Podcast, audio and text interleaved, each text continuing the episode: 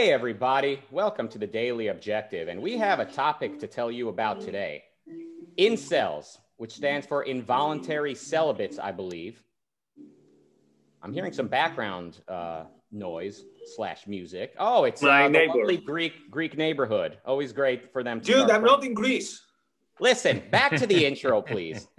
Hey, everybody, welcome to the Daily Objective. And today we're going to talk about incels, which stands for involuntary celibate. This is an actual movement. People, they self identify as incels. Why anyone would ever admit to this is still something I'm trying to figure out. I'm not making fun of them. I truly don't understand why anyone would self identify as involuntary celibate, but we're here to understand and learn more about this mindset.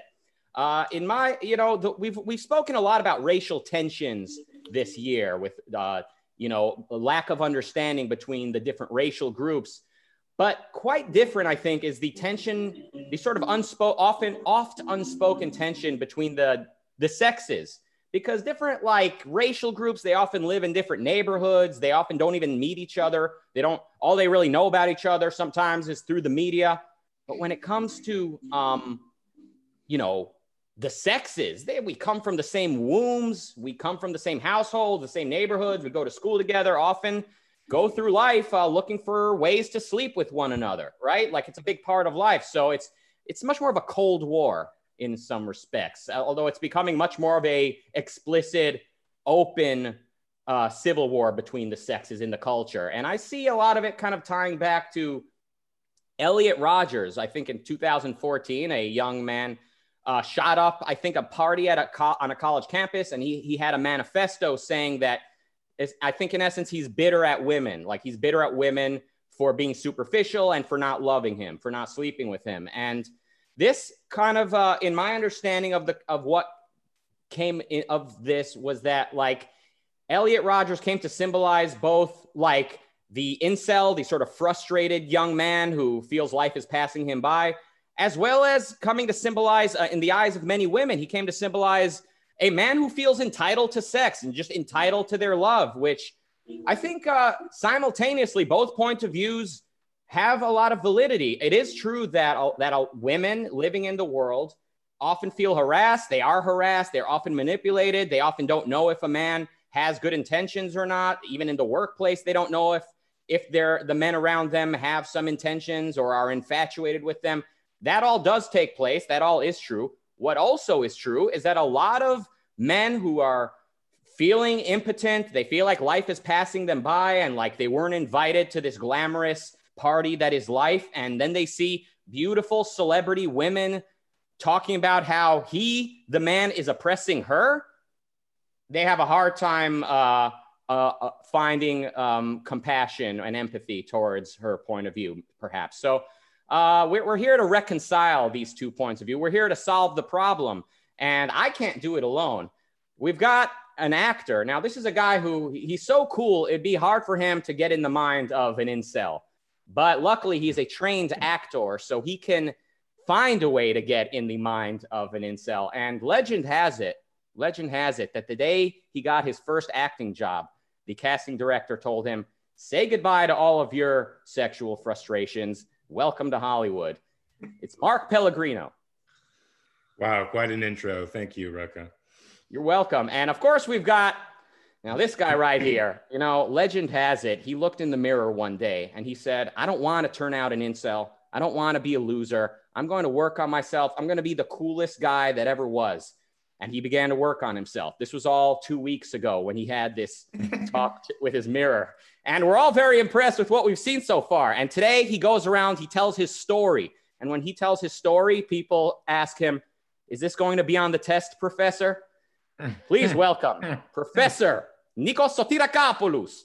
Thank you, thank you very much. So you you hit the nail on the head in the introduction that incels somehow are in the middle of attacks from both men and women. So many men ridicule them for this idea that you're losers, you know, you, you should you, you don't get sex. Interestingly, the same ridicule also comes quite often from women that oh you don't get sex. Also, you'll notice quite often the term incel is used as an insult. So oh, these guys are just incels, right? But also what you mentioned, criticism about all the misogyny, and the outbursts of violence that we have seen. So let's make clear, first of all, what is an incel? So it is someone, a man mostly, who cannot enter a romantic or sexual relationship, although they would want to. So, for example, we do not include people who are monks or people who abstain from sex for, for other reasons. And why are they big news? For two reasons. First, because in the last year, actually in the last decade, the percentage of men who delay the first time they have sex, so they they they are virgins for longer, has actually increased. But also we've seen a rise, according to some pieces of research, threefold rise to the number of people who report that it's been more than a year than the last time they have had sex. And this was pre the lockdown. So I don't even want to think what situation is going to be with the lockdowns. Now, but also, incels are also a movement, a milieu, let's say, in the culture wars. So it's a community of men who wouldn't consider someone who hasn't had sex for a year as an incel. They would say, this is not one of us. We are the ones who really can get a woman throughout our life. So quite recently, there was an interesting, let's say, demographic research within the incel community, one of their biggest websites. And here are some of the findings that can give us some good food for thought. So the largest percentage of people who are self-identify as incels are between the ages of 18 and 21. And the second largest group between 22 and 25.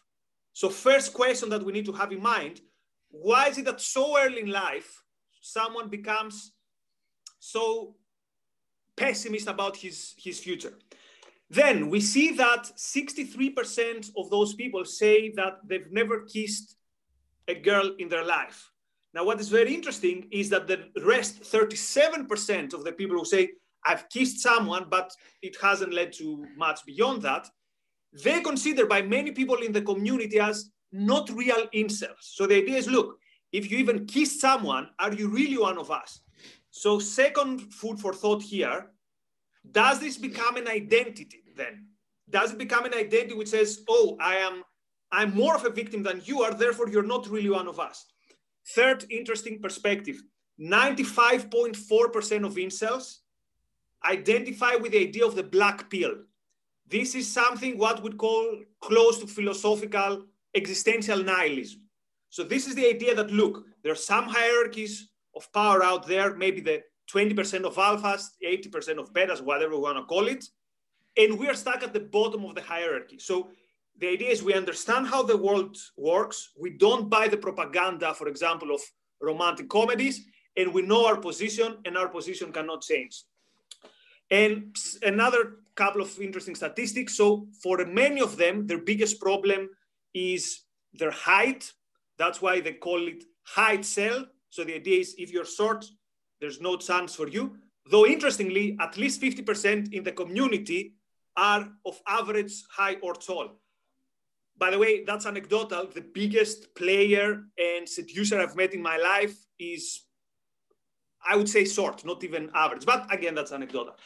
And also, many people say at least one in five incels, self-reported incels, say that their one of their main problems they face is hair loss or balding, and this makes them unattractive. Now, again, anecdotal. Two of the biggest pickup artists, seducers Neil Strauss, aka Style, and Tyler from Real Social Dynamics. They're both balding. So you could find many elements here that says, look, people, things are not that bad.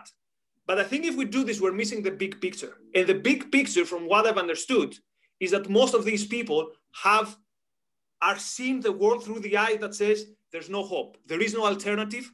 I'm in a static identity. I identify with this identity, and the world is stuck against me. If this reminds you something, it's basically everything around the identity politics today. Every group in the culture wars say some form of this uh, narrative. Anyway, that was my long introduction. Back to you. Pick up whatever you want of these things and and comment. Yeah, I think this is a social phenomenon that's that starts with parenting. Uh, uh, I think children are taught ultra fragility uh, they're they're isolated from risk. Their parents are protecting them from risk. They're not as social, so they don't know how to engage and solve problems with with people their own age. I mean, when I was growing up uh, back in the dark ages, uh, your parents sort of let you go, and you spent a lot of time with kids. You spent a lot of time with unsupervised time with children, working out problems. You know, it, it, you know, getting your butt kicked, kicking somebody else's butt, resolving issues in whatever way, and you learn to form social bonds and you learn the way the world works. But i think on from from an early stage kids are learning that they're fragile and their parents are teaching them risk aversion. And they're also trying to endow their they're also trying to create a self-esteem that doesn't come from a, a value acquisition or, or or being assertive with reality but comes from simply being.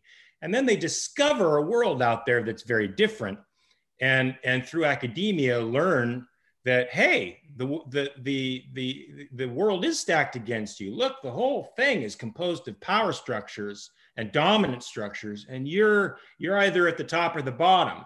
And so it's created it's also linked being at the bottom of these dominant structures with some sort of moral authority and it's creating a movement of people trying to assert oppression trying to assert determinism, trying to assert the means over which the reality and life has has sort of conquered them. And this is this is a badge of courage and identity, like you said. It's a badge of uh, look at me, I'm a human being. Everything is against me. Well, you know, um, that that's a very scary combination of elements that creates a lot of disaffected, unhappy, resentful human beings and impotent human beings as well. Yeah, I tend to say no matter how bad life at home is, almost almost as bad. Like there's a certain degree of abuse, I suppose, that may like impair a person's ability to overcome. But I would say in in the vast majority of cases, no matter how badly you're sort of um, brainwashed or sent confusing messages in the home, all of that is not necessarily a kiss of death if your education is rational. If you go into school and you're taught, okay, here are facts, here's how to identify them. You, as an individual alone, can learn what's true. Um, just all of that. Here's what's in your control versus what's not in your control. You know, uh, Stephanie Bond in the chat room. They love when we they love when we engage with the chat room. They meaning not women, but uh, our producer behind the scenes as well as the user. She says someone who wants to be in a relationship but isn't willing to do the work to be likable is not focusing on the part of the question within his control. There it is serenity prayer, what I can change versus what I cannot. Um, if and then you know on top of that altruism of course says kill or be killed you know? Be moral and a victim or make others your victim. That's what altruism leads to whether people spell it out that way or not. So we see a lot of men you know a lot of boys grow up to become sort of predatory. That doesn't mean they're all literally predatory, which could be, you know, held against them in a court of law, but just the way they look at other people. It's it's it's a no sum game. Uh, versus the mm-hmm, versus the guys who who just choose to be victims and feel like they're morally, um, you know, uh, squeaky clean. What's that, Mark? I mean, I think, and I think we also suffer from an Eden complex, a, a culture-wide Eden complex, where we define the good by that which is unattainable. We we define the we define a good world as that which is not the world and good human beings as that which they are not. And so people have come to think that because they exist values should drop out of trees like it did for adam and eve after all. They didn't have to work for anything. It was it was the fall from grace that made them have to work for things. And so it's right. It's these people who don't understand that values don't come to you. You have to go to them. And that's that's the definition of living is value pursuit voluntary value pursuit so yeah, and go ahead, Nikos. It's your. It's, uh, I'll slightly switch gear. So finish what you're saying, and then I'll go on. Well, like whenever uh, what what often happens whenever we say things like this, people think we're talking down to everyone, and they think like they go, well, "Yeah, I agree with everything you said." Yet, you know, and then they kind of give an additional perspective. But I think, I mean, the, the point that needs to be made is if you don't have an explicit philosophy, like with explicit axioms, with explicit ethics, with explicit you know, uh, approach to how reason works and how an individual can uh, arrive at truth and how to choose values and pursue them. If that is not all explicit at one time or another, you're susceptible to contradictions. You're susceptible to other philosophic influences which lead people to be neurotic. So, yeah, people, they could say they agree with everything we're saying, but they might also believe much which is not so. Right. So, let's, I'll play a bit, not Delvis Advocate, but I will offer a different point of view. So, my buddy William Costello wrote a, a, blog article which is called Step Your Dick Up Why Incels Deserve Better Advice. And it created a bit of stir in the relevant circles. And he said the following, more or less, in this article. He said, Look, if you are someone who is short, who has social anxiety, someone who hasn't had a paternal figure or male models to guide you, and if you're someone who has already experienced 35, 36, 37 times uh, rejection, bullying, it's very easy to say, okay, bro, you just need to lift you just need to go to the dojo and do BJJ and learn game. Having said that, all the I think you should. I think this advice makes sense. But what he's saying is that for many of these people, these things do not res- resonate because there are problems there that cannot be solved by merely lifting or by merely listening to an advice that says, you know, read the Fountainhead or go to a join a dojo and do a bit of boxing to learn how to deal with with conflict. So here's here's a here's a question then. No one really wants to be i hope so the victim in a story right? I mean the culture invites us to do so but i think if you said to someone look you're gonna be i don't know ryan gosling or you're gonna be stuck on the basement not experiencing this huge value that life has to offer through romantic love i think most people would say yeah ryan gosling. So, is there a point to the argument that says, look, merely giving good advice to these people that are very obvious things, sometimes it's not going to do it because there's so much stuck against them. And again, to go one f- step further on the devil's advocate, they will say, see how the times have changed. Back in the day, you were an average man, live in a small town, you meet your sweetheart, you get married. Now with social media or your or Tinder or all that stuff, your sweetheart has access to men mostly from the whole world, specifically if she's sort of at the status of, I don't know, model or an Instagram influencer or whatever. So you have this, what they call this neoliberalism of the dating market, that a few men monopolize the vast majority of attention from women. So even if she ends up with you when you're 35, you're not her best choice.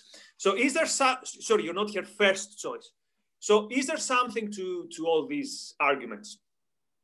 I mean, I think it, that those arguments boil down to um, the person is still stuck with the way they feel, even if they make all these external changes. They still have these sort of deep, deep schema going on in this little scripts in their head about who they are, and that informs their emotional life. Well, you, you, it's so it's not about just learning how to box or do BJJ or, or or picking up the right terminology to to have to appear to have more confidence in yourself. You may never have that kind of confidence if you didn't grow up with the kind of foundation that creates that kind of thing.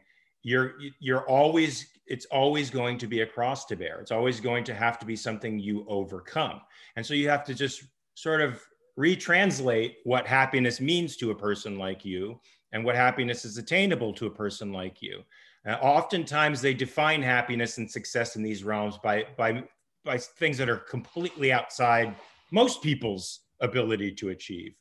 But if you haven't had the stable home life that gives you a sort of essential sense of life that's really good, well, that's going to take a lot of work to overcome those feelings and you may never quite entirely overcome them. So you just have to sort of rest assured that happiness means this to me and it means something else to somebody else. Sorry, Mark, just to clarify. Measure, yeah. Are you telling them then to lower the bar? I didn't 100% get it.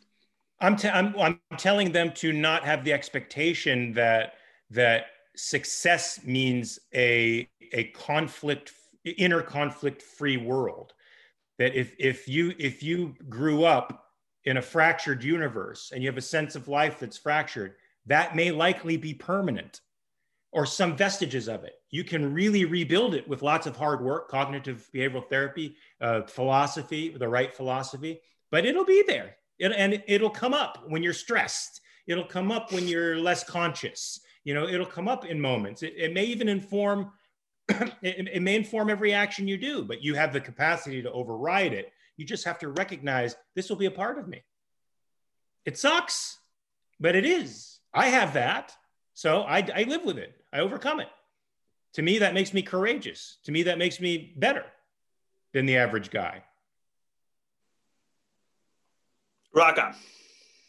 You know, I mean, uh, everything is is in a certain context. You know, so um, within your own context, you could win because it's not a competition against other guys or other girl against women, men versus women. Your life is yours.